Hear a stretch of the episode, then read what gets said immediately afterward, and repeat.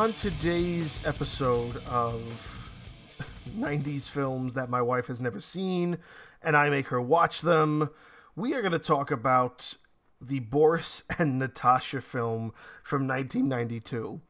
So, why am I talking about this? Because it popped up on our list. We were sitting down trying to find a movie to watch, uh, and just going through titles like we do. And every now and then I'll pop out with a name, and she says, Yes, I've seen it. Okay, good, we'll find the next one. This, film came up.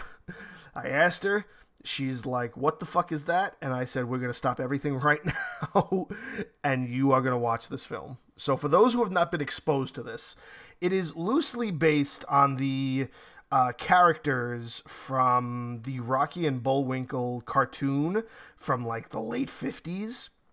Now, granted, there's never been like a Rocky and Bullwinkle film as far as I know.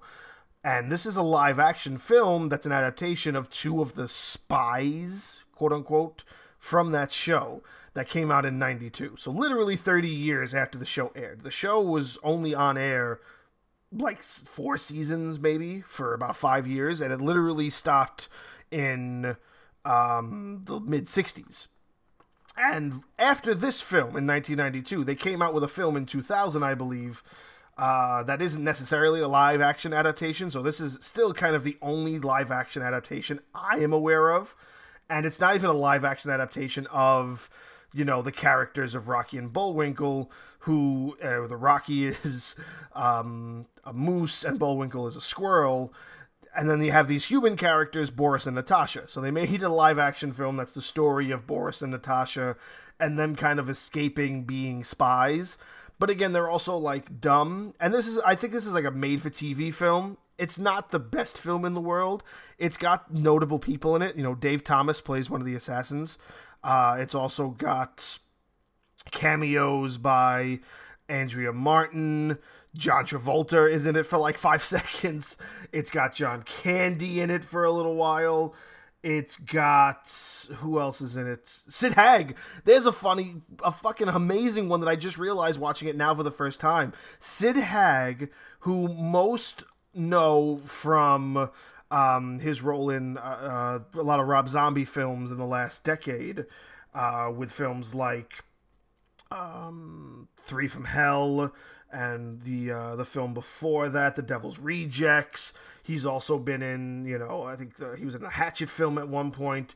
He's been in a lot. He's been in almost every uh, Rob Zombie film in some way, shape, or form, whether he's a main character or um, just a cameo role in some way, shape, or form he's in this film, and it's not a big role, but I saw that and I was like, holy shit, that's Sid. And we're talking about a film from 30 years ago, and it's not a great film. It's not a film most people are aware of. I'm only aware of it because it was exposed to me when I was younger because my father loved it. And my father, you know, grew up in the 50s and he loved Rocky and Bullwinkle. And he thought this film was great for its time it doesn't live up to today's standards, but it is funny to watch when you're thinking about 90s comedies that are based on some sort of cartoon or thing from even later years. It's it's just it, it's bad, but it's funny bad. It's it follows Boris and Natasha. Their their main goal is to go from I think it's like like like Transylvania or something. Pottsylvania, that's what it's Pottsylvania and they're meant to go from Pottsylvania to America to infiltrate this, the, the American government and find this professor who's made a chip that's able to reverse time. And the concept is that this this this chip can kind of like reverse death and sort of destruction. So, like if you installed the chip in an airplane and that airplane blew up, that high impact forces the chip to kind of reverse time.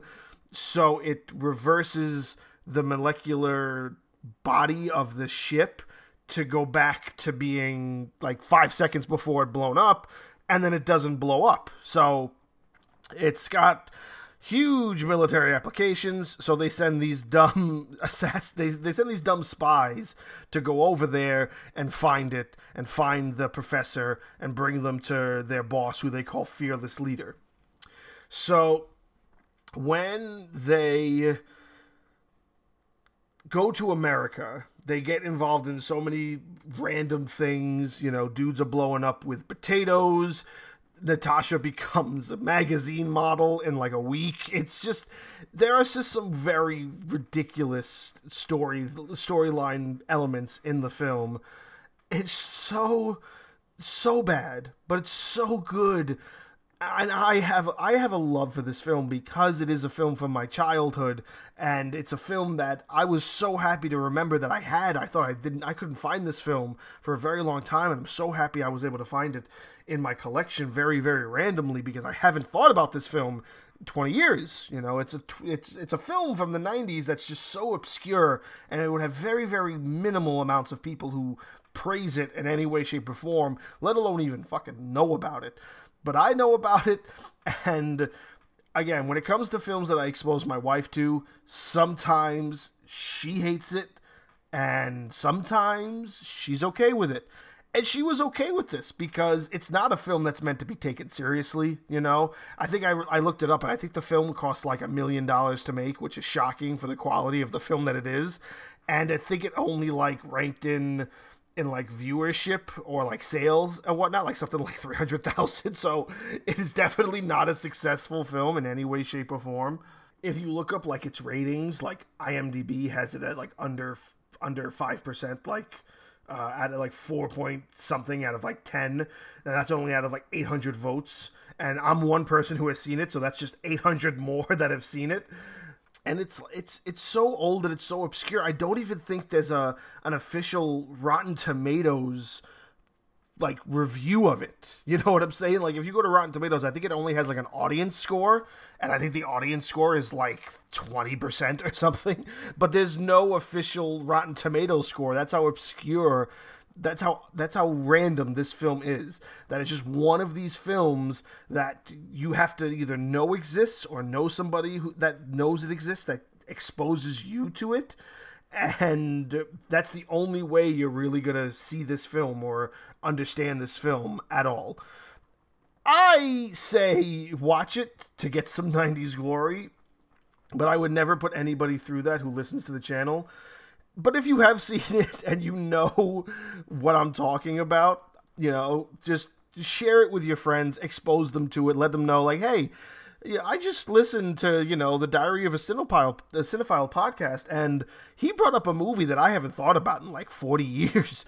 Do you have you ever seen this? And if they say no, sit them down and make them watch this film. to my fellow appreciators of this film, thank you and please expose more people to it. Let's have it randomly resurface in some way. Jesus